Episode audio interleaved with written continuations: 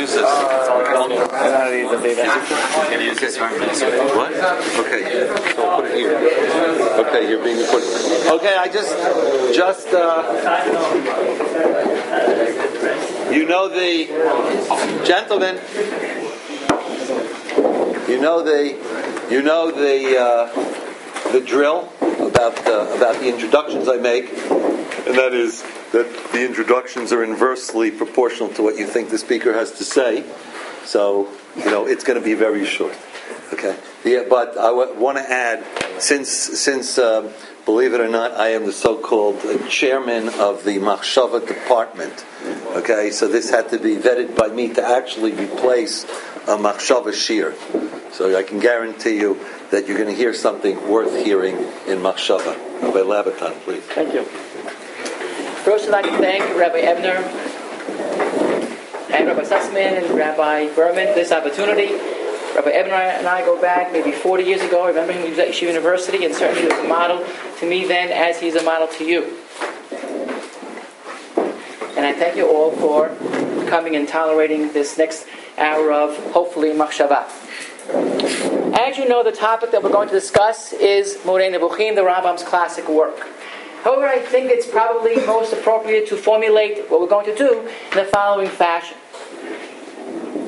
What do the Rambam's Moreh Nevuchim, Sherlock Holmes, and the Fool all have in common? The president of my synagogue says that he will give one thousand dollars to anybody's favorite charity if you could answer that question. Often we formulate our shiurim in terms of a question that actually nobody's going to be able to answer. But if anybody wants to try over here, I'm gladly willing to give you one thousand dollars for your favorite charity if you were able to tell me what Moreh Nevuchim, Sherlock Holmes, and the Fool all have in common. Anybody want to try? Good. That shows that you're wise. If you are awake for the next forty minutes, you will know something about Moreh Nevuchim. But if you fall asleep at that point, you won't know anything about Sherlock Holmes or about the Fool. If you're up fifty-five minutes, then you will know Moreh Nevuchim, Sherlock Holmes, but you won't know anything about the Fool. But if you stay up for the entire sixty minutes, you'll be able to connect all these three areas. So I suggest you do the latter. I begin my presentation with a story. Six months ago, I was in Israel. We had celebrated an extraordinary bar mitzvah. Over the top, every T was crossed, every I was dotted. The most magnificent, extraordinary bar mitzvah that you could actually imagine. However, it was not the highlight of my trip. Rather, the highlight of my trip was a shi'ur given at the home of Joe Harari, most of you know him, on a siyum of Moreh Nevuchim. I had been to many siyumim, had done some of them myself. Never had I been at a siyum of Moreh Nevuchim. The guy further perplexed. It was with Rabbi Sabato, and I was mesmerized by this group of people for the last two or three years, studying in the original Arabic, of course, Moreh Nevuchim, the guide for the perplexed. Yet, at the end of the shi'ur, I was somewhat surprised that they didn't ask the most important question that has to be asked when one engaged in a siyum. What is the most important question that one has to ask when one engaged in a siyum? What's the most important question that one can ask? Yes. Don't scratch your head in my class, because I'll call on you. Thank you. What have I learned? What have I learned? Good, but no. You're seeing it from a step back. Uh, good, but yeah. Have I changed? You people all focus on the self. Think about, think about the author himself. You might wonder, what is the most important idea that this book is offering me and the world?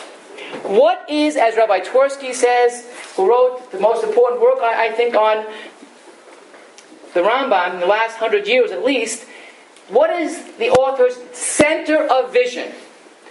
Remember those words, center of vision. If, Rabbi Twersky says, you're able to focus and accept and understand and know the center of vision of that author, you know the man. So what is the center of vision of Moreh Nevuchim? Does Moreh Nevuchim have a center of vision? You may raise the question. Or put differently, what is the most important idea or part of Moreh Nevuchim. What part captures our attention? What goes to the heart of what the book is all about? And presumably, perhaps, this might in fact tell you what is the most important aspect of Torah itself. But you might challenge me and raise the question, why are we actually studying Moreh Nevuchim? Why Moreh Nevuchim? Why am I speaking about it? Well, first of all, because Mordechai told me that this group is a very special group, and that they know everything, they've learned everything, I must do something that they have never learned before. And when I said, yeah, I could do something that I do in Hillel, he said, these are not Hillel kids. These are Lapish kids, and Ramaz kids, and Australian kids, and African kids, and all that kind of stuff. So I said, I'll try to do something that's a little bit different. Hence, Moreh Nevuchim, hence Sherlock Holmes, and hence The Fool. So, why Moreh Nevuchim? One can argue that Moreh Nevuchim is the most important book of Machshava that's been written since the Hatimat Talmud, since the end of the Talmud.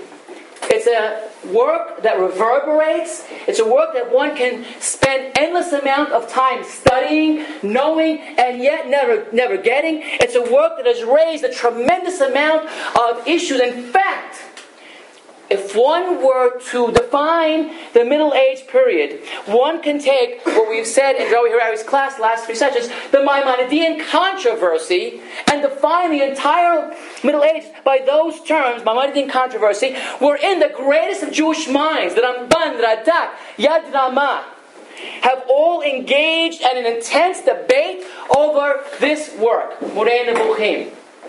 It's become the focal point of all Jewish thought, such that one cannot rightfully even write a work in Machshava without making some kind of reference to what the Rambam says in Moreh Nevuchim.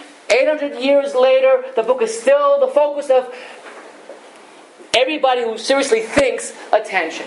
Endless articles, endless ideas, endless thoughts, all revolve about Moreh Nevuchim, and yet nobody really can capture what he's really saying, interestingly enough. The Mukubalim say he's one of ours. The Rashi say he's one of ours. Everybody wants to claim the Rambam's Moreh Nevuchim as their source of inspiration. So Moreh Nevuchim is a very important book. One has to study it, understand it a little bit, somewhat, to find out what Machshava is really all about. So I'm going to come again and raise the question, what is the most important part of Moreh Nevuchim? Ideas are important in Jewish life. A story, my last story, maybe, we'll see. I was in graduate school at Brandeis in the early part of the seventies. I was somewhat depressed as a graduate student. Most graduate students are depressed. It's so hard to learn, to know, read this, read that. You can never catch up. Depressed. I walk into the Young Israel Brookline, and there I'm speaking to two friends of mine. Jerry Levine went to Yeshiva University and was now in Harvard Medical School. Uh, Sheldon Challenge was Yeshiva University and he was now at Harvard Law School. He says, you people are lucky. You really have it made. Because, Jerry, you're going to cure the illness of people. What's more important than that? Somebody's sick, goes to see you, and now you're there healthy. Fantastic accomplishment in life. And you, Sheldon, you're going to, with all your money you can make as a Harvard lawyer, you're going to build the hospitals in which Jerry's going to work. You're going to give a tremendous amount of salaries and build yeshivot. Fantastic. Both of you are going to be very accomplished. Me, all I'm doing is dealing with is ideas. I work at our ideas. And I may have all the wrong ideas, very depressed. They didn't answer the question. It took me ten years to realize how important ideas are. Ideas actually are what make the world run go round. Ideas are why Jerry Levine is going to help a person who is sick. Because there's an idea about what human beings are all about. And Sheldon Challenge is going to build the hospitals or build the yeshivot because he appreciates ideas. Ideas are very important. So what is the most important idea of Moreh Nevuchim? So let's begin at the beginning. You might argue the first section of Moreh Nevuchim deals with the issue of Parshanut HaMikra, biblical interpretation. So you might argue that the Rambam is going to put the most important idea that he has in the very beginning of the work. He knows he's going to write a very difficult work, work that you're going to have to struggle to get through. So therefore you might argue, say the Rambam is going to put the most important idea in his opening chapters. Because you cannot understand Torah properly unless you have the opening sections of whatever. But let's say you were a fundamental literalist. Anybody here a literalist? Or something bad about them? No, good. So let's say you're a literalist. So what would you end up with? You would say, for example, Lord means do not see the goat as mother's milk, as opposed to milk and meat eating, or benefiting, or cooking. So if you're a literalist, or it said Torah says, kasutat kappa, cut off her hand. We don't do that. So if you're a literalist, and you didn't have a Pashut HaMikra orientation, where you interpret biblical statements, you might be way off base, as in terms of what Torah wants, or more tragically, you might have the wrong idea about About? About God himself. Correct. You might create for yourselves, based on a literalist understanding of Torah, that God has flailing nostrils, haron af. God has a powerful right hand.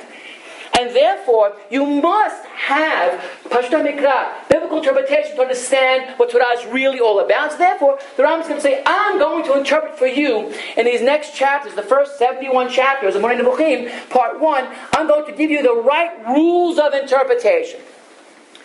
And therefore, the Rambam begins with the most horrid example of a person having the wrong idea about God, namely Saint Anselm.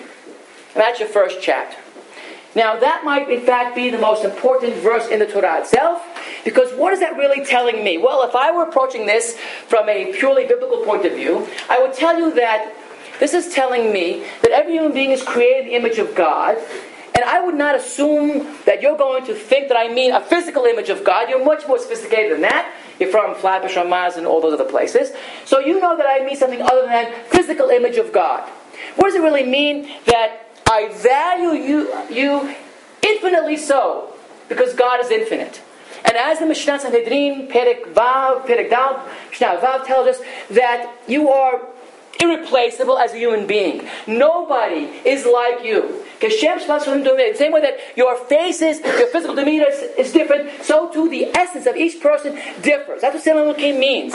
Infinitely precious, unique, irreplaceable, and therefore I must treat you as an infinite person, because God said you're infinitely valuable, precious to Him. God loves you infinitely so, and therefore I must do so as well. I will not dare demean that which God says is of absolute importance. I will not treat you in any horrific fashion. I will do what's right and appropriate and proper, because God said you are infinitely precious, because you're created in God's image. But with all of that, approaching that pasuk and understanding the idea behind Saint Elokim, I might have been misled by that term. So look at the first opening chapter, Moreh Nevuchim, something in the opinion that the Hebrew tselem, shape and figure of a thing, is understood and explanation led men to believe in the corporeality, the physicality of the divine being of God Himself, that the words, that's it, and by the God had a form of a human being. That is, that He had figure and shape, and that cons- cons- consequently He was corporeal, physical. They adhered to this view and thought that if they were to relinquish it, they would You know, ipso, reject the truth of the Bible, and that if they did not conceive God as having a body, possess the face and limbs as ours, they would have to deny even the existence of God. So people might have been misled by that opening Perek Aleph, Pasuk Kavav verse, think that God has a physical form, and you would end up as a pagan. You would end up as somebody who believes God is physical and corporeal. That's not what Tselem means. Rather, Tselem gives you that which makes you, you. So what is it that makes you, you, the Rambam would say? Tselem means your ability to, hopefully still with me, think, exactly, thank you, very good. Your ability to think. And that's what Tselem means, because you share in some measure, really you don't, but you share in some measure with God that ability to cognize, to think. And if you look at the next page, the Rambam says this here, or at the bottom, that first page, uh, sorry, the term, Salem on the hand, signifies the specific form, namely, that which constitutes the essence of a thing. Your essence is not what you eat or your physical form. Your essence is whereby the thing is what it is. You are a thinking being, therefore, God's gift to you is your ability to think. Man's glory is his intelligence. The reality of a thing insofar as that particular thing. In man, the form is that consistent with which gives him his human perception. Intellectual cognition, the term tzem is employed in a sense, and it gives you all the examples for that. And then he says to you on the next page that that's what he shares with God himself. Top of the next page. Just like man, one twenty-six, one twenty-five, so it's a form of man. Intellectual cognition, right? Now, look at the last paragraph of that chapter. As man's distinction consists in property which no other creature on earth possesses. So you alone think. Intellectual cognition, an exercise of which he does not employ his senses, has been compared, apparently not in truth. Why not in truth? Because God does not think the way that you think.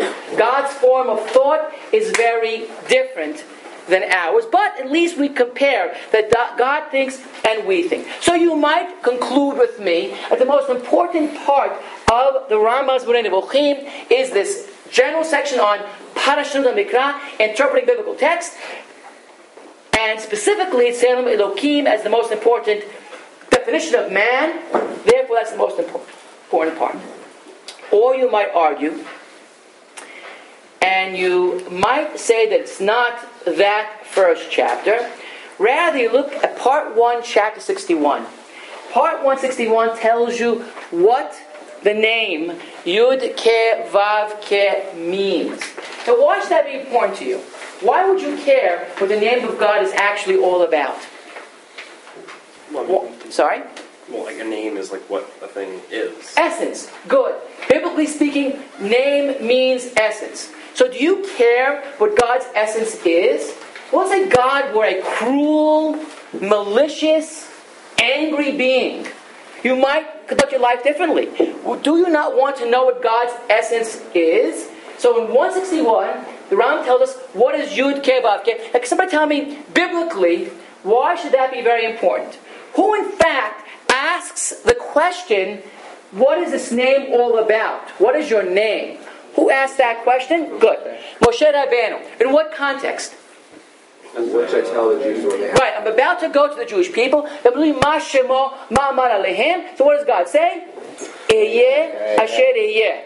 I am that which I am. I will be that which I will be. I am in fact indefinable. So you might argue and tell me that that name that Moshe himself was so concerned about, name means essence. Yes, I agree with you. And the Rambam concludes that Yud Kei Vav Kei means that which is necessarily existent, that which cannot not be. God, contrary to your thoughts, cannot do everything. God cannot self-destruct. God cannot not be. God has to be. God is what's known as necessarily existent. We are contingent. We are here, and then we are contingent, not here. We don't have to be here. God has to exist. On the other hand, there are those who understand the name differently, those who want to understand that it means the Hillel form. Hillel means causative, the causative form of the verb to be. He who brings something else into existence. So God's the creator. Or some say that it really means the essence of beingness. God is beingness. However we understand the name, you could rightly agree with me and say that that chapter is so important because it tells me the essence of the highest object of our adoration. God is what He is. I have to understand the essence of God to the extent that I, extent that I can, and therefore that would be very important. Or, let's say you were a sixties person. In the sixties, when I was in college, the main question that people asked is, how do you know that God exists? That's a very serious question. I don't want to spend my life dealing with all kinds of mitzvot and doing all kinds of rituals unless I know that God exists. So I spent a lot of time thinking about, how do I know that God exists? So that might be the most important part of the Rambam's Moreh Nevuchim. In part two, the opening chapters, the Rambam is going to prove to you that God exists. There are three classical proofs, what's known as, you have to notice the test, don't worry about the test right now, the cosmological, the teleological, and the ontological proof that God exists. If you want to know more about that, ask Mordechai, because he did that in Hillel. Ontological, teleological, and the cosmological proof. Aristotle believed in the cosmological proof, Saint Anselm believed in the ontological proof, and the Ramaz speaks about the teleological proof, among others. Some will say that there's a moral proof that God exists, or the Jewish people. The fact that we exist after three thousand years of an incredibly difficult history, we are the proof that there's hashgacha, that there's divine prophets, that God exists. But however you see that, and the kids in Hillel are very concerned about that particular issue. They want me to prove that God exists to them. And their life will change based on if I succeed or not. So that certainly is a very important part of what we study in Hillel, to know whether or not God exists and how to prove that God exists. So that section, that God exists, the first part of first chapter of part two, might be the most important part for you to really know about. The Rambam wants us to walk the pathway from I believe that God exists to I know that God exists. Believing is not knowing. If you know that something is, you're much more inclined to follow properly rather than just believe. Rambam wants Elin. Elin means absolute knowledge. Not amanat, not belief, but he wants you to know with absolute certitude that God exists. So the Rambam spends a lot of time proving that God exists. Not based on speculation, he wants you to know that God exists. Or you might argue and say, that's not the most important part of Moreh Nevuchim. We spoke about Parshat HaMikra, Tzelem, what that means. Tzelem Elokim. Spoke about the name of God. That's the most important. That God exists, proving it. But about that. No, you might say, something is much more important than that. Because I could do away with not knowing what God is, but what is the next most important part? What God wants of us. us. So what, do you, what term do we use to think about communication? How God communicates with us. What term is that in Hebrew? Nevuah. Prophecy. So you might say to me that part two, chapters, chapters thirty-two to forty-eight, which discusses nevuah, prophecy, how God communicates to man. Now, there are different opinions. Sa'aja Gaon, for example, would say that God does not actually speak because God has no mouth. Rather, God engaged what's known as dibur nivra. God creates a word out of sound waves, and you hear the word that God creates. Rambam says no. Rambam Moreh Nevuchim will tell you that it's mental telepathy. God's mind communicates with your mind. Are you ready for that communication? That's key. Because if you're not ready for that communication, then you cannot hear it. God is ongoingly, all the time, speaking. And only when we perfect ourselves, morally, intellectually, will we hear what God wants of us. So you might argue that it's really all about God's will. If we're here to do mitzvot, then you would say, I must understand the dynamics of how God communicates with us.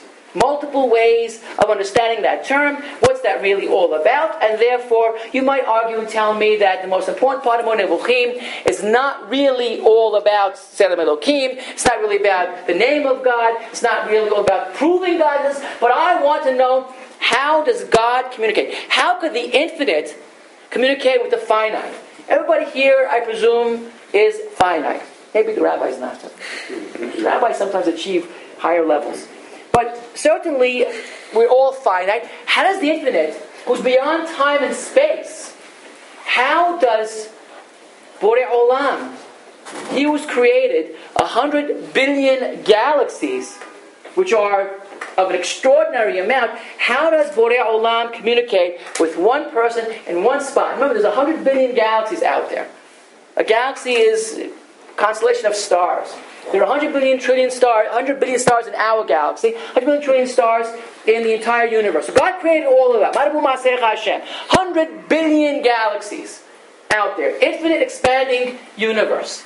God created all that, and then he's going to pick a person among you, and is going to communicate. When you're properly prepared for it, you're going to absorb the divine message with your mind, with Tzelem Elokim, understanding that. So you might want to say that that is the most important part. Or you might say, that's not the most important part. Rather, the Ramban, in part thirteen, raises a more fundamental question. You might have thought, as you were growing up, what's the point of God having created all that there is? If we agree that there's one hundred billion galaxies, and science says one hundred billion galaxies, made of one hundred billion trillion stars, and imagine the following. The sun, which is an average star, weighs one point nine nine million trillion trillion tons. one point nine nine million trillion trillion tons. That's a star, an average star. So God created that. And He created a million billion trillion, a billion trillion stars, that's the entire universe. All that God created. Your question is, question is, why? Why? Why did God create the universe? Why did God create the Milky Way galaxy, which we inhabit, one little tiny speck? Why did God create all of that?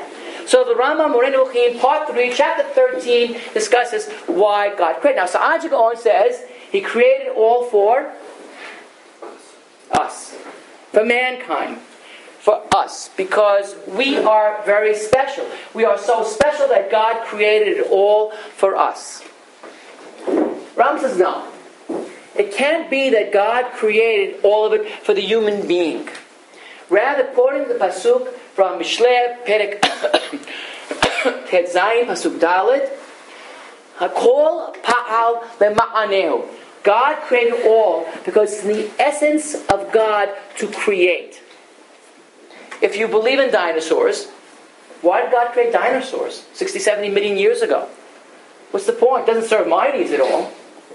So the answer is that in the infinite expanse of time, God must create all of the infinite possibilities. Dinosaur is one of the possibilities. Are you a dinosaur? No. So since God has created all possibilities, and therefore created whatever there is. Infinite galaxies, expanding universes, ongoing, because that's the nature of God, is to create. So Ram says that in part three of Moreh Nevuchim. Good. Why created the universe and all that's contained within? It's not only for me, but it's rather because the essence of God to create. Rambam because not, was not happy with Sa'ad's answer to that question, that God created everything for us. Rather, He created lema'anehu. That's the key word in the pasuk of Mishlei Tetzayin, pasuk Dalet, for His own sake, meaning because the essence of God is to, in fact, create. Or you might not be happy with that chapter and say that part three, chapter seventeen, is the most important chapter because that talks about divine providence. Hashgaha. What does divine providence mean? It means, the Rambam has his own definition, that every person here is being watched, secure, comfortable, that Borei Olam Himself is taking note of your thoughts, your feelings, your emotions, your desires, your whims. All of that is what Borei Olam is concerned about. That's Hashgaha. And we as a nation, we as a nation are directed in a certain direction because of divine providence. Hashgaha peratit, individual providence, Hashgaha of our nation. So we're here for three thousand years through all kinds of difficulties because God said we should be here to survive all those difficulties. So you might say to me that you need to understand divine providence, Hashgacha, and that's exactly what the Rambam says is the most important idea here. Or, I assume that the next section is something that has captured everybody's attention over here. We all do mitzvot. In the morning, washing your hands, putting tellit tefillin, and praying. But I'm going to ask you, could you defend on the basis of reason why you do all those mitzvot? What do we call that field of Jewish thinking? Tamei mitzvot. So the Rambam spends most of the book, actually, the largest section of the book of Moreh Nevuchim, on Tamei mitzvot. Part three, chapter twenty-six to chapter forty-nine, all of that is saying, explaining to you what the rational, logical reason is for the mitzvot that you do. Why is that so important to the Rambam? Some of you do mitzvot without knowing their reason. Are you on a higher level if you do a mitzvah without knowing its reason, or if you know the reason? What do you think? Without knowing. Without knowing. Good. So one school of thought will say that if I follow Torah blindly, without knowing the reason, I'm a higher level. Can anybody argue the reverse, or the opposite? You're saying? Uh, without knowing that you can do the mitzvah, we, we immediately say without knowing, because it seems to be higher people do it without the need to know. But if you can do it without the need to know and have the, know the reason behind it, then, behind it, then it would be better. Meaning, if you're doing it simply because of the reasoning, then it would be on a lower level. But if you would achieve the ability to do the mitzvah without the need to know, and yet you also know the rationality of it, then you would be on a higher level than not knowing the rationality and having achieved the need to know. Good, but why do you have to? Why do you assume, and you assume, that not knowing the reason places me at a higher level? It seems to. Why should? Why is blind faith in your conception of values so important? It's, we've seen in the Torah, people have been punished for not trusting in God and, and the like. Trusting in God. Where do you see that punishment? We say, um, um, uh, it really stinks in blank. Um, the. I don't remember. Somebody okay. else. I don't want to put you okay. I know that it's there. I've heard it. I know that it's there. Well, first, check all your sources. That's first of all. Always. Whoever's challenge, whoever says it. In other words, the Rambam will not agree with you, and Ted, you want to add? I, does there have to be a higher level? Like, yeah, agreed. Maybe not. Or maybe yes. Is there is there like anywhere around that we hear levels and like Ramos of? Well, the Rambam does speak the, about people that achieve perfection. So who's more perfect in the Rambam's terminology? He who just does it blindly, or he understands the reason and logic behind it? What do you think the Rambam's going to say? The Rambam epitomizes, yeah? Well, I was going to say, if you're supporting the school of thought where following blindly um, is a higher level of not knowing, if you want to, I guess... What, I'm supporting? Oh, I thought you were... They're supporting. Okay. No, I'm not supporting that at all. To the contrary. Uh, well, a, a reason behind supporting that, uh, saying knowing, uh, not knowing the reason, like if you have these two schools of thought, not knowing the reason and doing it, or knowing the reason and doing it, which one's a higher level? You could theoretically say that if you're doing, if you're doing it without knowing the reason, you're saying uh, logic is subject to God. Whereas if you're doing, you have to know the reason in order to do it, then you're saying God is subject to logic. Okay, good. But so what do you think the Rambam says? Uh, the Rambam says the opposite, that um, the highest level is knowing. Knowing. Because the then I be good. The highest level is knowing. Why? Because I become God-like. If God operates only from His wisdom, God operates from His wisdom, not from His will, so to speak. He operates from His wisdom. So the more wisdom that I acquire, the more reason I know that if I'm more operating, I'm more God-like. So the Rambam wants you to know the reason why you do a mitzvah. He wants you to become God-like. Be as much as you can like God Himself. So God gave you mitzvot out of God's wisdom. There is a logic and a rationale for every single mitzvah.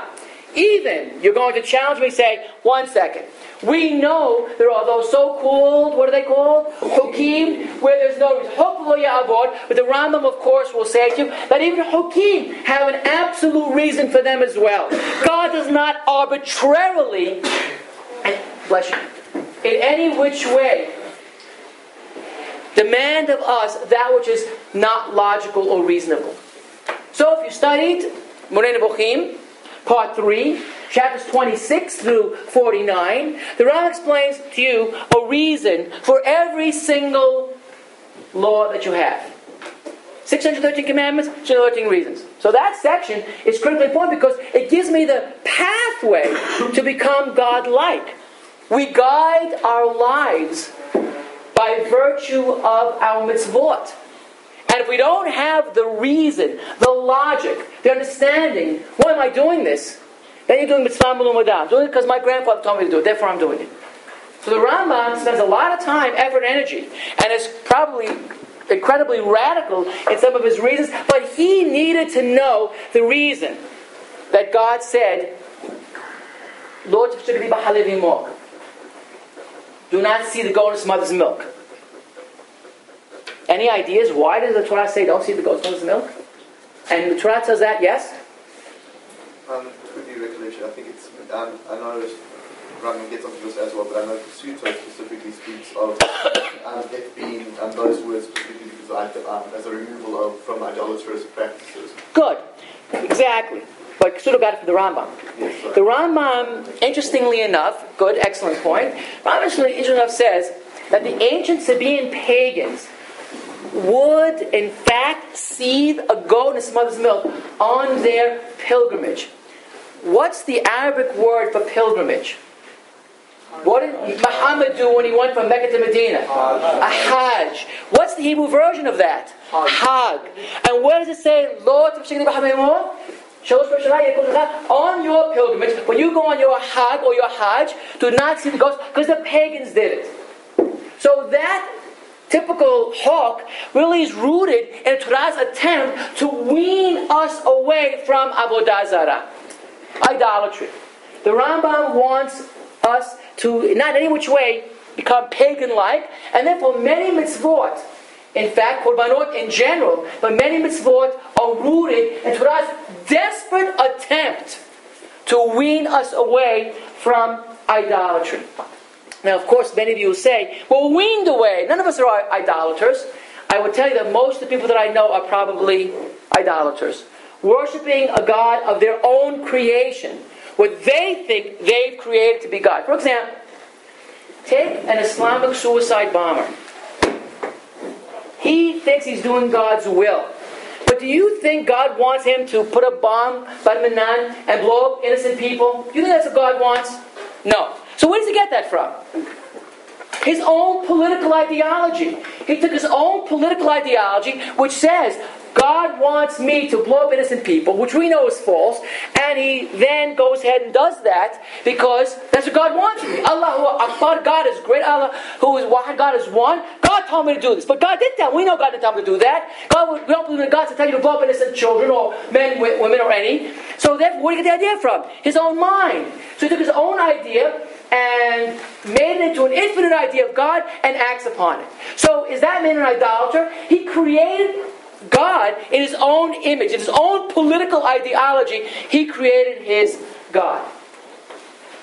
Therefore, I submit to you that idolatry is still a modern possibility. Give me a contemporary, not your lifetime, but, but not mine either really, but give me another great formulation of idolatry as a modern possibility.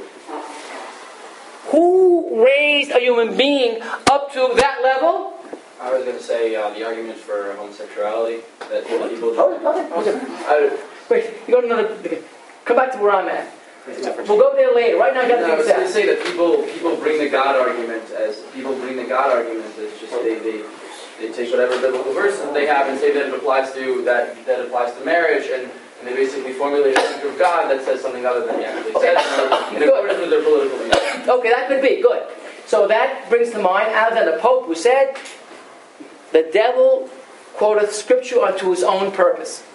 The de- Alexander Pope said, famous English author of the eighteenth century, God quoted scripture, that's what you're saying. God quoted the scripture to his own purpose. So you, that's correct, good. But I want a famous example of cult personality. Cult personality. Give me a famous one of that. Stalin. Who was the most powerful person? Stalin or Hitler. Good. Good.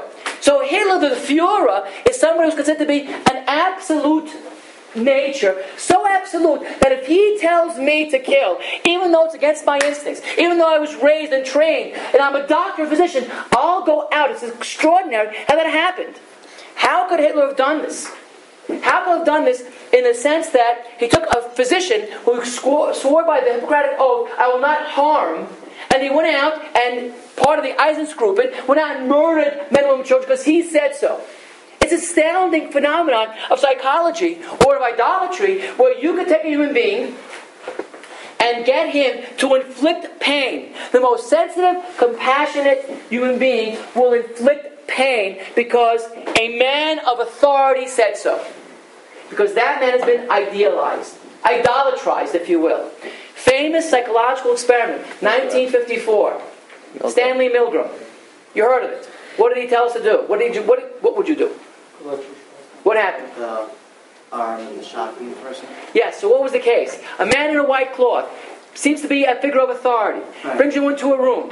A man on the other side strapped to a electrode. Right? And shock the person. Every time he has the wrong answer. Right. And he would do it even and, though he saw the person was in pain. Right. And the people in Newport, Rhode Island had the same had the same rate as Yale University students. So your mind does not tell you to do something right or wrong. It's not about how smart you are. You go to Yale, you're still going to put a lethal shot seventy-two percent of the time as a man off the streets.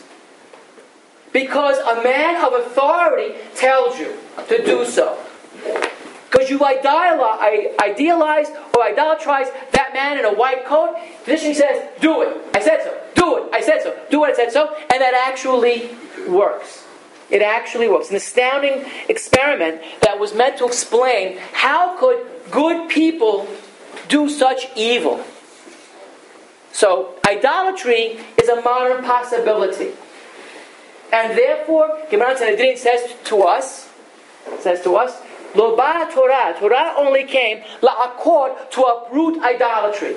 Not only three thousand years ago, not only two thousand years ago, but today as well. Torah has an ongoing battle of trying to uproot, because you have many people that will quote Torah and creating their own political ideology or their own whatever other ideology it is.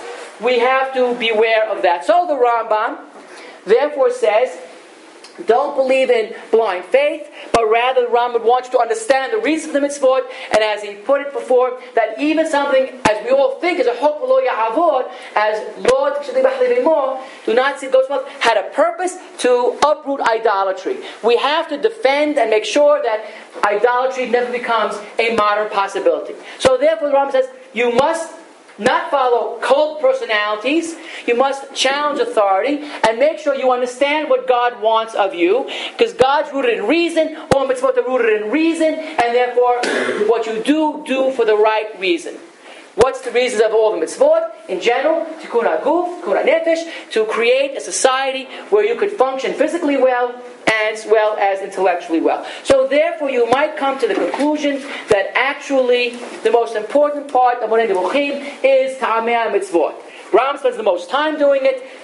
All those chapters, three twenty-three forty-nine, where he explains all of the mitzvot, rationally, logically, historically, sociologically, psychologically, all of those elements play a role in explaining the mitzvot. So you might argue very well that that's the most important part of Moreh Nevuchim. Ta'amei HaMitzvot, it's thematically presented. Yeah. Good. Or you might say that really the most important part of Moreh Nevuchim is the final chapter, because the Rambam puts the most significant idea, concept at the very epitome, the very end of the book itself. Now here, the Rambam teaches us that if you look at the last pages, the Rambam says here, Chokhmah, chapter fifty-four, Chokhmah is used in four different things. And you read the opening line that Chokhmah is very important to the Rambam, and you go through this very important chapter. It says that there are four kinds of perfection. You, as a person, you want to achieve perfection. You want to achieve perfection, and there are four kinds of perfection. So I'll ask you the question. Is the first kind of perfection, the lowest, the most important? Possession of money, garments, furniture, service, and land. That's the first kind of perfection. People w- want to achieve that. We all want to become Bill Gates. You want to achieve what everything money can buy. That's a perfection. Now you can imagine, why does Bill Gates still go to work? He has everything he wants, forty-two billion dollars, quite literally. So why should he work? Because he wants to achieve perfection in making money. So that might be one perfection. The second perfection, you look at the next page, page three ninety-five, is tikkun haguf, your physical body. Physical body. You want to perfect your physical. You want to work out. You want to pump iron. Doctor Lane died today, ninety-six years old, still doing exercise. I run four miles a night, by the way, so I do exercise too. Every night, four miles. Only for health reasons. Not physical, just for health reasons. Good. So, tikkun haguf, that's the next one. Third perfection is moral perfection. You want to be morally correct, morally correct. You may be faced in life with a lot of moral dilemmas. You want to do what's right. I had this question. Only in Israel. Mordechai calls me up two days ago and says to me, let's learn. I said, okay, I'm on my way. There's an old lady who was with a walker, and I said, oh, do you need help up the stairs? She says, yes. So I help her up the stairs. She says, do you have a car? No, I don't have a car. So I have to go to the drugstore, she says. And she she can't walk very well. I can see that. So I said, no, but do you need help go to the drugstore? She says, yes. So now I have a dilemma. Should I go and learn with Mordechai, or should I help this lady to the drugstore, which is about two blocks away, which at her rate would take me about two hours to get there? So what should I do in that situation? So the first that comes to mind is, yes? Square yourself and get drugs. Yes! Smart boy! I said, excuse me, how about if I run there, it'll be three minutes to come back, and it'll be very, she says, I can't. I said, why not? Just give me your prescription, I'll get you medicine. I have, she's about ninety-two years old, this woman. So I said, she said, I have to get something that um, women get. I didn't ask any more questions. So I said, okay, I'll walk you. So I left him in the lurch, and I walked her. And then when we got to the drugstore, she says, I need some hair coloring. But she didn't want me to get the hair coloring, whatever it was. So, it, and it literally took me two hours. Literally two hours. From quarter to one till, till about three o'clock, we took, we walked every step. Hashem sent you. Hashem sent me. No, said Eliana sent me. Hashem sent you. Thank you. What can I do for you? All that. So it's a dilemma. What should I do? Learning, Talmud Torah Keneget Kulam, or help this old woman get to the pharmacy for a prescription and for hair coloring? So I was perplexed. I didn't know. And there are many more serious moral dilemmas that you could think about that happens in life. What to choose. What is a conflict of moral values. So you want to be morally correct, morally straight, morally right. You need to perfect your moral decision-making power. We all know about I Q, intellectual, how smart you are. We've now heard about E Q, emotional quotient, how emotionally profound you are as a human being. How emotionally profound you are. But the new category, Torah's category, one might say, is your M Q, your moral quotient. Do you know what's right to do in a difficult situation? And there are multiple examples of that every single day. Physicians face them all the time. What happens when you have a ninety-five-year-old person on a respirator, you only have one respirator, and he's going to only live three more minutes, two more minutes, one more minute. Along comes into the emergency room a young person who needs a respirator desperately, and but very healthy, but needs just this respirator. Do I pull the plug, take the respirator off the man, who's going to die anyway in one minute, and put this woman on who's going to live, we think, another fifty, sixty, seventy, eighty, ninety years? Do I do that or not? That's yeah. a moral dilemma. You're saying yes. Yeah. Yes. No. No. Halakha would say no to that. Because that man's one minute, thirty seconds is infinitely precious. Said Elohim. So I can't do that. That's a moral dilemma that a physician has to do. Another moral dilemma. I got this question. We have somebody who has Lou Gehrig's disease. He's about a thirty-eight, forty-year-old person. He wants to die. He's been in the state for six months. Cannot move a limb, as you know, in Lou Gehrig's disease. Can only blink his eyes. So he wants to die, and now he has caught, he's in a hospital bed lying down, pneumonia. Doctor says to me, to the rabbi, that we could give him antibiotics, he'll live six more months, then he will die. Or we could not give him antibiotics, he'll die in three days. What should I do? Moral dilemma. Man's life is in the bounds. And he stated that he wants to die. So that's a moral dilemma.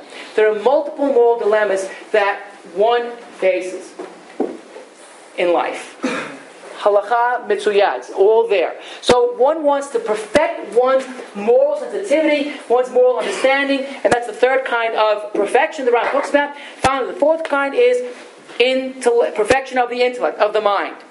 And that's how you understand God properly. You want to achieve what's known as Da'at Elohim, knowledge of God. Perfect your mind. The bond between you and HaKadosh Baruch Hu is your mind. As Ram says at the beginning of Moreh Nevuchim. So you want to perfect that. That's how to achieve closeness to God, by perfecting your mind, by understanding the mitzvot, understanding the natural order. You study chemistry, physics, and biology, and psychology. You understand all that. You become closer to God by virtue of using your mind. That's the fourth intellectual, the fourth perfection is intellectual. So all of this. Now the Rambam quotes, which might be the most important verse, and I'm almost finished, give me five more minutes. We quote in Mial Perek Tet, Pasuk Kaf Bet. There this Pasuk tells us, Don't glory in your possessions and your chosh and your wealth. And don't glory in your physical attributes. Come to know me. Come to understand what I'm all about. So I'm God.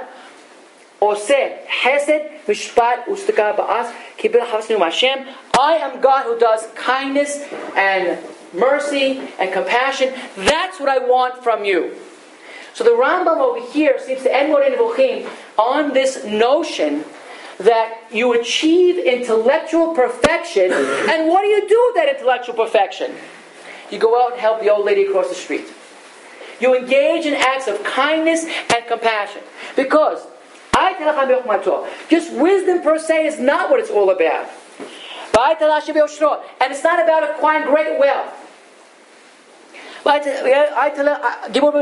And don't achieve great physical attributes. That's not what it's all about. Glory. Come to relate to me, to know me. I am God who loves kindness and mercy and compassion. So do your acts of kindness out of an understanding that that's what God wants.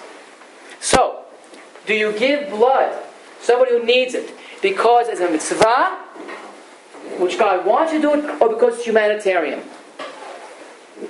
In other words, we had this question. Rabbi Lichtenstein was asked this question when at Y U we all had this. We gave blood, you know, two, two, three times a year. So we all had the question. It's Rabbi Lichtenstein. Are you giving blood? He gave blood. Are you giving blood because it's humanitarianly proper, or because God said so? So we won't discuss that right now. But it's one of those interesting questions that you could ponder. Why should you give blood? Because it's a mitzvah, God said so, or because it's humanitarianly right? Okay. So all of that is Moreh Nevuchim, and now we're going to come to the answer to our question. What's the most important part of this book? We spoke about Parshanut HaMikra, Tzelem Elokim, part one. Shem Hashem, one sixty-one, what the name of God means. Or proving God's existence, number three. Or the idea of Nebuah, number four. Or the purpose of creation, number five. Or Hashkacha Pirati, number six. Or Ta'amei HaMitzvot, number seven. Or Tachlit HaAdam, the purpose of mankind. What's the most important part of Moreh Nevuchim? So now comes the Sherlock Holmes part of this discussion. With your permission, I'll analogize. Let's say a murder is committed. A murder is committed, and you want to solve the murder because you care about justice, and therefore, what are you going to do? You're going to call history's most famous detective, Sherlock Holmes. Sherlock Holmes. What's he first going to do? First, he's going to observe very carefully and gather all of his data and all of his information. Then what's he going to do? He's going to create a hypothesis or a framework. A framework. Now, in that framework, what has to fit together? What has to all make sense? All of the evidence. Very good. All of the data. So, let's say the murderer's footstep was a size seven shoe, and you thought the butler did it. He had a size five shoe, then you're, you're wrong about the butler having done it. So all of your ten, fifteen, twenty pieces of data have to all fit together, and when it all fits together, and everything makes sense, then what happens? You know who committed the murder. That, in philosophical terms, is known as the coherent theory of truth. Because how do you know what's true? How do you know what's really right? You know what's really the most important to do? You have to create from what's known as, in the field of philosophy, epistemology, theories of knowledge. How do you know what you know is true? What's truth? There are multiple theories of truth. So the one that's most accessible, that's most known, it's not perfect, is known as the coherent theory of truth, which is what I will call the Sherlock Holmes theory of truth, which is all your data is gathered together, you create a hypothesis, and if all the data coheres, it all integrates, there's no contradictions, there's no data that's left out, then that theory is correct. That's known as the coherent theory of truth.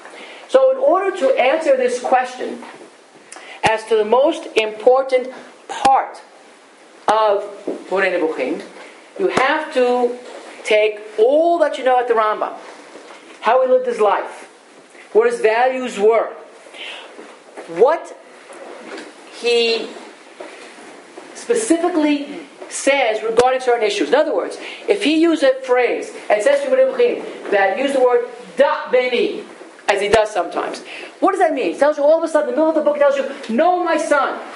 That means focus on this area. So look at the specific terminology of the Rambam in Moreh Nevuchim. So the structure of the book, the words that use the book, the Rambam's life, all that is part of the data. Put it into a framework. And when you get all the data, all coherent, all integrated, then you know the answer to that question. What was the most important value for the Rambam? When you get all the data of the Rambam's life, how he, how he lived his life, how he phrased his issues in Moreh Nevuchim, because it's not all the same. He puts some in different problems. This is how you have to know. This is wisdom. This is not. Put it all together in the framework, then you know the answer to the question. So we've covered so far the sections of Moreh Nevuchim. You have some ideas. The ideas that are in Moreh Nevuchim, the most significant Jewish ideas, have been commented upon by the Rambam. You got all that. Number two, you understand how Sherlock Holmes played a role in all this, giving us the tool by which to figure out what's the most important idea in Moreh Nevuchim, coherent theory of truth. Now the fool. Last part is the fool. Who is the fool? The fool plays a role in history of philosophy in the area of proving God's existence. I mentioned before that this is a very important endeavor, to know that God exists. People for thousands of years have been trying to prove that God exists through teleological proof, which is known as the watchmaker's proof, which means that if you find a very complex watch in the middle of the desert, if there's a watch, there must be a, a watchmaker. Right. Once you have a watchmaker, and then if you look at the universe, which is much more complicated than a watch, then obviously there must be a creator to the universe. It's so complex, it all seems to cohere, it all seems to work together. There must be a creator. That's called the teleological. In the twelfth century, there was a person known as Saint Anselm, and says, I'm going to create a new proof for God's existence, known as the ontological proof, which we're not going to go into right now. But he makes the point, says that my proof is so simple, it's so easy, that even a fool understands. What's this very simple proof that's so easy? Says, God's the most perfect being, is he not? And God must have, therefore, all the perfections, must he not? So therefore, isn't existence a perfection? Isn't, I mean, obviously, if I have in existence, am I making a million dollars? Is that on a higher level? Is that better than you having just in your dreams? Is it better to have a real million dollars or a dream million dollars? What do you think? Real. Real. So therefore existence, reality, is a perfection. So therefore God has all the perfection. He also has the perfection of, of existence. existence. Therefore God exists. That's, so the fool says that's silly. So, so Saint F says God by definition has all the perfections. And therefore, he has the perfection of existence as well. Therefore, God exists. So, the fool replies. Gynalo is another person. He's known as the fool. And he says, look, Saint Anselm, I don't get it. I'm dreaming of a perfect island. The island is fantastic. It's beautiful sunlight. It's Hawaii, and it's beautiful water, and it's, and it's all kinds of great fruit. And in my dreams, doesn't really exist. I'm dreaming of a perfect island. Not that I dream of it, and it's all the perfections. Doesn't mean that it really exists, does it? The fool answers. Then Saint Anselm replied to the fool. And he said, you're not getting it, fool. You know you're not getting it? Because you're talking about an island. I'm talking about God. And my terminology about God differs from all other terminology. So if God has no perfections, that means he really has perfections, unlike your island. To this very day, people are arguing over the fool's reply. At a professor at Y U, Rabbi Gelman, actually, who's here now, Be'er Shevas, been here many years, he got his PhD thesis on writing about the ontological argument for God's existence. He wrote his whole PhD thesis on that, that theory, that you could prove rationally, logically, ontologically, the word ontology means being or existence. So you could prove God through that, that form of argument. That's one level of the fool. However, I would say that the fool is really he who does not engage in learning and studying and knowing, in using his mind, in whatever field that you choose, wherever it is, using your mind, because man's intelligence is God's greatest glory. So use your minds, see it as the connecting bond between you and Borei Olam, and thank you all for coming.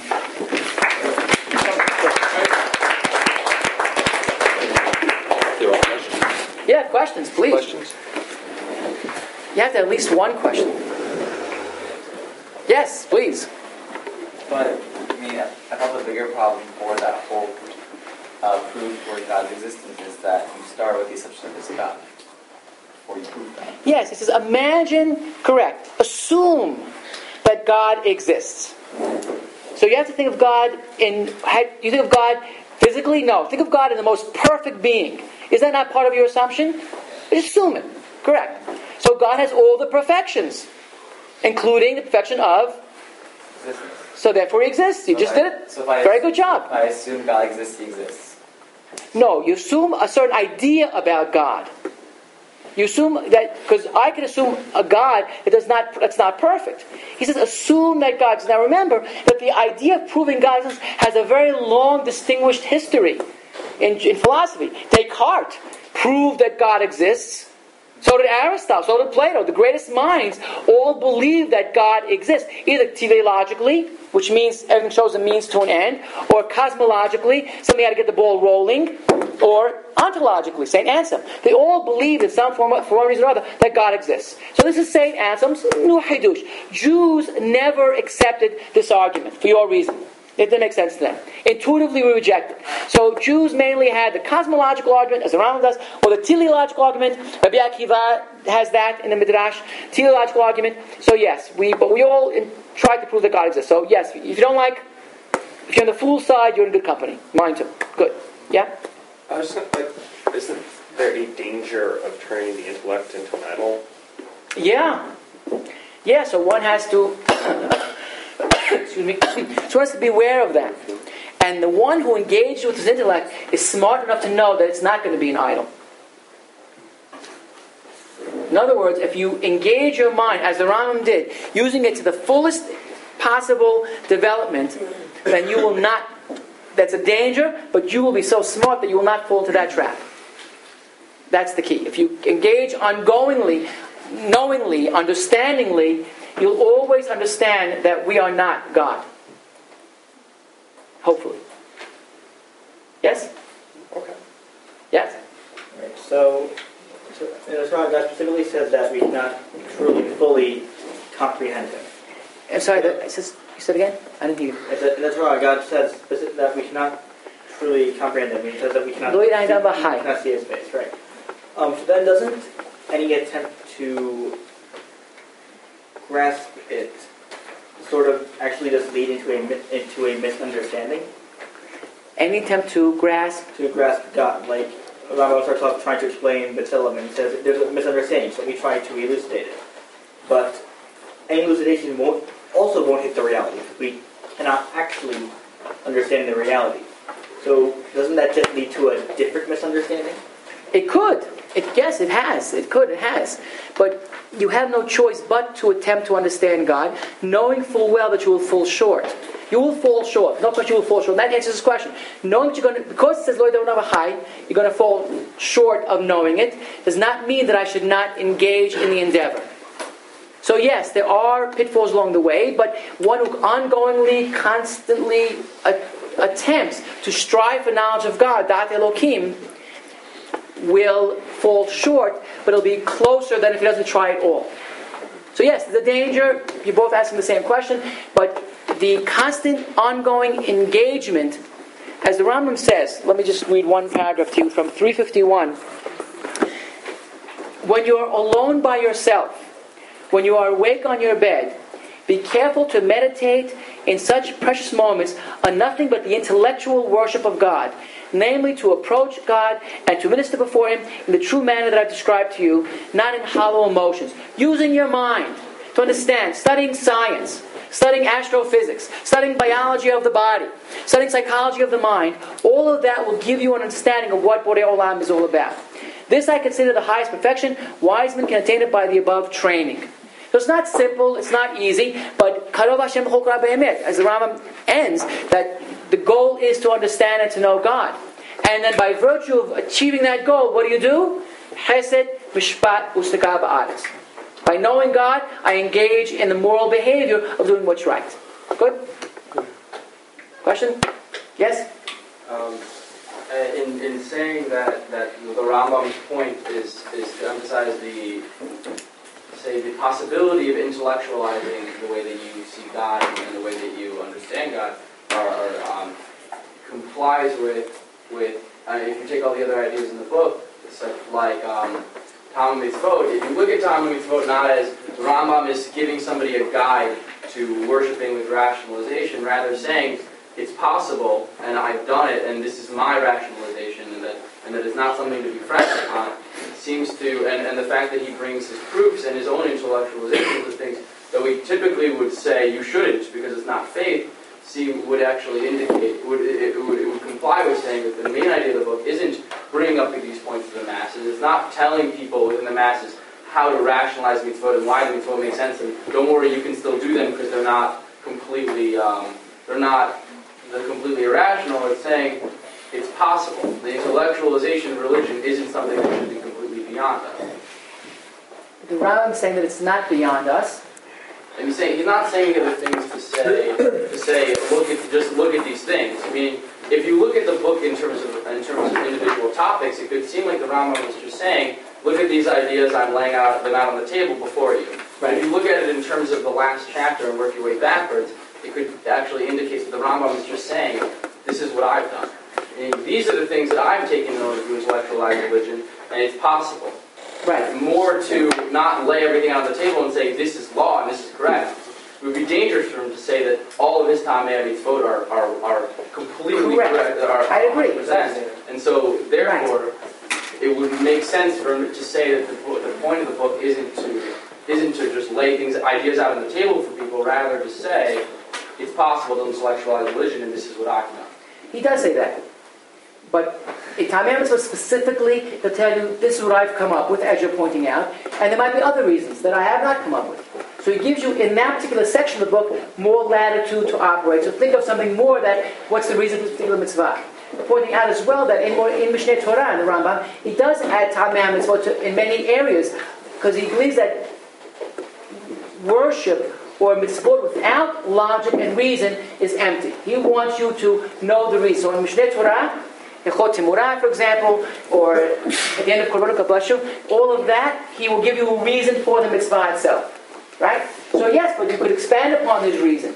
So he's not telling you this, this reason are necessarily the reason, but it's you should pursue the endeavor of understanding why you do, because you connect to God through logic and through reason, and you will ultimately achieve Doctor Lokim by knowing the reason behind the mitzvah.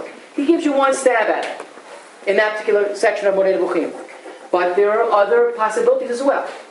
So you're right. I think you're right. There are possibilities of that. You have a question? Uh, um, if the Rambam was saying that the Torah is perfect because it's God-given, so when we learn it, we get closer to God, and that's how we gain perfection. Through use of reason. But what about halacha that's not God-given?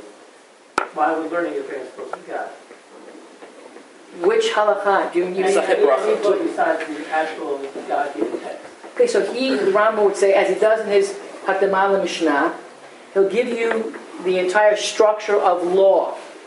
So you, by virtue of understanding rationally the Torah itself, good, and then the rabbis then had to, let's say, um, correct things that weren't going, let's say, Prosbol.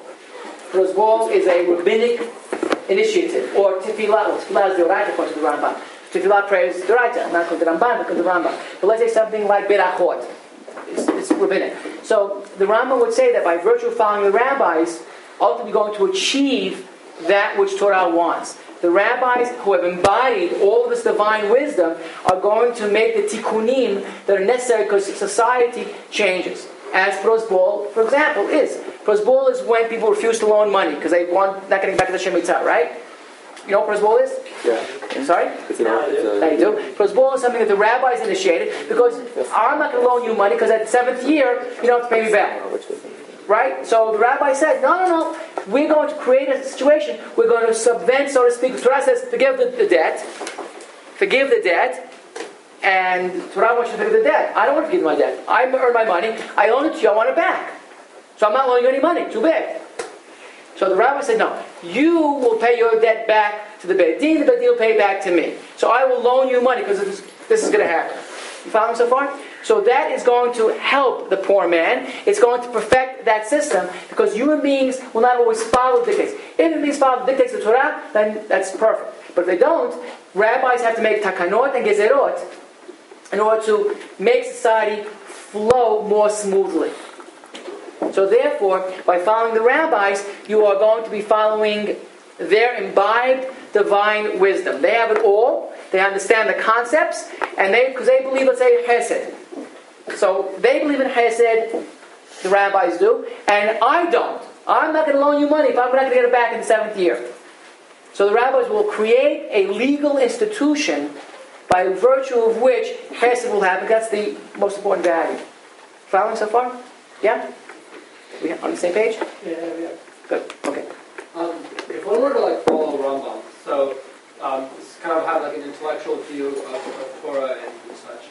Um, how how do you like avoid uh, you know like over intellectualizing uh, your life? Meaning like uh, how would you how would you be able to you know love God? And I, I know that Rambam says that love love of God is the connection through the intellect. Through right. The intellect. Right, and Mishneh Torah says that. Right. The, the thing is, is that like, if you do that, if if if you know, the main point of religion is you know contemplation, self-contemplation, and the contemplation of God, right? And then using that knowledge to do Chesed, Mishpat U'Stara Ba'aretz. That's the last line. Moreh Nevuchim. You bring me out nine twenty-two, right? Right. But so, but so then, how do you how do you come to love the mitzvot? If, if you're only viewing them. And if you're only doing them rationally, right? So saying like, I am doing this mitzvah because you know I can find some sort of you know tikkun olam, some sort of Good. some sort of tikkun for it, as, as Rambam would say. Then how do you have any sort of familiarity, any sort of relationship with the mitzvah and Hakadosh Baruch Hu if the only way you're viewing it is as a way to improve your life? Kind of like if like if you take Rambam's letter, isn't aren't you kind of reducing the Torah to like a self-help book? Like how do you live the best life? Based off, you know, uh, you know, rationality, like meaning, like that, um, like how, like the most effort, like how much effort I can put in now to get the most reward later, right? Which is pretty much the rationality. So how do you avoid that? Okay, so I think when you get married, you're not yet, I assume. God willing, when you get married, you will do a lot of things for your spouse that may even seem irrational to you. You may not understand it, or you may, but you do it out of love. So, for example, when your wife's pregnant at eight months and she wants ice cream at three o'clock in the morning because she has this need, you're going to go out and get ice cream at that point in time. You're going to do that, right? Now, you can do it with love. It's, it, but you're doing it with love because when, once you love God, all that you're going to do in the mitzvot are going to be an expression of love for HaKadosh Baruch Hu. So there's... Though one engages intellectually, you ultimately come to a love of God, which will translate into doing the mitzvot. Not because they're non-rational, and not because I don't understand them, but when I understand the mitzvot and I love God, I'm doing it. So, for example, you come to a position, let's say, where you love your field. You ever hear the expression, I love my field? When I was doing my PhD work, I spent more time with the Rambam and his son than I did with my wife and my daughter. And I loved doing it. eighteen hours a day, you're studying, you're learning. You come to love that which is intellectual. So the point beyond intellectual is loving your field. You spend hours and time and effort, energy in every detail of Rabbi Abraham's life. And the Rambam was important to me. I loved my field. I loved learning, so to speak. So why do people love learning, spending eighteen hours in the Beit Midrash? Because it's when you feel the whole system together, it makes sense, it's logical, it's it's Avodat Hashem. So loving God translates into doing the mitzvot with greater intensity and greater love. So the connecting link, as Mishneh Torah chapter two, halakha one and two says, that eventually you will you will study God's creation. And by studying God's creation, what will you come to? A love of God. Say how glorious it is. Sam'an nafshi le'Elohim says in that chapter. My, my soul thirsts for you. I love God, and I want to know more and more about God intellectually. So there's a connecting link between the mind and the heart. Really, one cannot separate the two. So eventually the Rambam wants you to love God through knowing of God. And that translates into doing the mitzvot. So you will come to do the mitzvot with a great deal of love by virtue of your knowledge of God. Yes? In, I think it's either talking about um, the Mishneh Torah or the Mishnah, but he lists his chain in the Torah, um, saying that none of my ideas are, are none of my ideas are from my own, more or less, or that it has basis in, as in it comes from Moshe, because you can trace it back. Yeah. This, this holds true to his like philosophy, his like the entire Moreh Nevuchim. Is it is it all coming from saying, does he think that this is how Judaism was envisioned before him, and that that is the true form coming from Har Sinai, or that it's of his own creation, and he think he dis- re- he discovered the truth, or he, or he's just letting us know he but everyone already knew but never spoke about it? Yeah, the Rambam will tell you the latter, in that his whole purpose, Moreh Nevuchim, is to reveal the secrets. Sitrei Torah. Sitrei Torah, Maaseh B'Shin, Maaseh Merkava. Those two issues. So this entire book of Moreh Nevuchim wants to reveal the secrets, which really you're not supposed to do. His introduction to Moreh Nevuchim, he tells you, I'm only doing this because I have to do this. Really, I cannot write down, really, the truth of Judaism. Not allowed to. Right? For whatever reason it may be. It's Gemara Chagigah, Dafyudal. You can't write down the secrets about what Torah is all about. Can't write it down. But I'm going to write it down. Who preceded me in writing down things that should not be written down? The Yehuda Nasi. There's a need to write down this to safeguard the Jewish people. So, right? Wait, wait. So therefore the Rambam will tell you, these are mine. And you can have your own. But in other areas of Moreh Nevuchim, this is what he believes. This is what Moshe was all about. Moshe knew all this and put it into a secret form for whatever reason, and now I'm going to have to reveal the secrets of Judaism to save the Jewish people. Based in the pasuk in Tehillim Kuf Yutet, which means there's a time when I have to violate the law to safeguard the law. Horat Sha'ah, Eliyahu Bar HaKarmel, Yehuda Nasi, and the Rambam all have violated the law to save the law. There was a time of intellectual darkness. People are confused. People are perplexed. They don't really understand it. I must now reveal that which Jewish philosophy had known for thousands of years. So that so if anyone tries to argue with the Rambam's philosophy, can't anyone who follows it on just say... Oh, everybody argued with it at the end of the day. I mean, everyone argues with it. I'm saying they can't anyone just turn around and say, listen, if I'm saying on, on the section that Rambam claims don't come from his own, comes from his tradition, can they just say, listen, you don't have tradition, he has tradition, he comes from, he's getting the Torah from Moshe Rabbeinu. No, not. But it's based on reason. Salem Elohim cannot be what they think it is, based on reason. So, is it reason or tradition? The Rambam would say it's, it's, it's reason over here, which is traditionally Jewish tradition. Because Moshe Rabbeinu was a super intellect. If you look at his, his Yud Gimel Karim, the seventh Ikar, talks about Moshe Rabbeinu. He was above and beyond, using his mind. It's all about Moshe Rabbeinu's mind, understanding what God wants, and taking what God wants and putting it into a concrete form. Mm-hmm. So it's what God wants. So it's all about the mind. So, so if that, you, but the idea of, of reason being the soul, of the intellect and the mind being like the highest level yeah. of existence, that, that's, that's from the tradition. Yeah, that's, yeah, that makes perfect sense. Because God does everything through his wisdom. God does not command you through, quote, his will, arbitrarily. It's not arbitrary. It's all about divine wisdom. God's wisdom is what dictates Torah, and what's, what you want to connect to God through. Moshe Rabbeinu was all that at Har Sinai. It's all about wisdom. So you can argue on the plane of reason and logic. So how does, so how does someone argue with the Rambam uh, on, on these areas? Every area would be different. In other words, if, whatever area that we're talking about. Let's say Crescas, a great philosopher who came after the Rambam, would say it's not all about the mind, it's about love, as you want to say. The guy's getting married soon. Right? It's about love. What if the love it? Because the Rambam says if you don't have the divine mind, if you don't have mind, you're not getting immortality. You're not going to Olam Haba. You need to have the mind to acquire Olam Haba, which should upset you. Because not everybody has this brilliant mind of the Rambam's. It's an extraordinary mind the Rambam had. One of the greatest minds in history. The Rambam. If you think of Mishneh Torah, we took one hundred thousand facts of halakha and put it in conceptual, classified properly, logical order. It's astounding, all without Bill Gates. It's amazing what he did, taking all Talmud and classified, conceptualized, organized Mishneh Torah. Nobody did before him. Nobody did it after him. Mishneh Torah, he tells you, this is a great work. He had an incredible mind, analytical as well as legal and philosophical. So, so he says it's really, the Olam Haba is about the mind. But Crescas, no, it's about doing the mitzvot properly, loving God, not the mind. Yeah, his response to that is, that, that's all he, did, he wouldn't say that. He would say, based on my philosophy of religion, which is based on this logic and analytical approach to things, it's that's what it is. So Crescas would argue with him. Many, again, the Maimonidean controversy. Because the Rambam said what he said, his books were burnt. twelve thirty-two, they burnt the Rambam's books four times. They had, as you know, they had these issues with the Rambam. You don't believe this, you don't believe this. They killed the Rambam.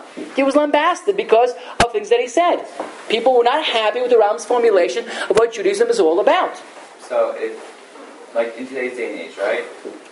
Um, if someone was to come up with, a new, with their new philosophical approach to Judaism. And they do all the time. They do all the time. But none, is, but none of them have the same claim as the Rambam, though. Have the same claim as the Rambam of it being traditional. The secrets of Torah. No. No. Let's say, for example, you want to teach somebody about prayer. So there's two elements. You, you give Eliezer Berkowitz's article on prayer, which is a logical, philosophically rigorous, rigorous defined prayer. What's it all about? But that may not be enough. So I would take my friend who's getting married soon, his approach, and I'd say, I want to teach you love of prayer. So what would I give them then? Heschel's Man's Quest for God. Heschel's poetic. Berkowitz is analytical. So, but they both are coming from the same school, as from not from the same school, from the same tradition, let's call it. So the Rambam was exclusive in saying that this is the right way and there's no other way. But nowadays nobody would say that. You have many Jewish philosophers who would approach all these questions. Now this is all the most important, the all the most important ideas here. Let's say, how do I understand Iyov, Akda Yitzchak, right? All those Rambam takes, talks about in this book. Yitzchak, how does God command? All this. So the, the Rambam had his answer to this question. What's Iyov all about? But if you were to analyze the book of Iyov, you would use the Rambam as a starting point. People started writing the PhD theses on the Rambam, all about the Rambam. What's the idea of providence and how people argued with it? So the Rambam may claim it for tradition, that's what Moshe was all about, but it was not accepted as such. At the end, they burnt the Rambam's books. Yeah, good. Anybody else? It's getting late. This side of the room? Good. Rabbi? Thank you all. Have a great day. Thank you very much for your shout out. Anybody else? It's getting late.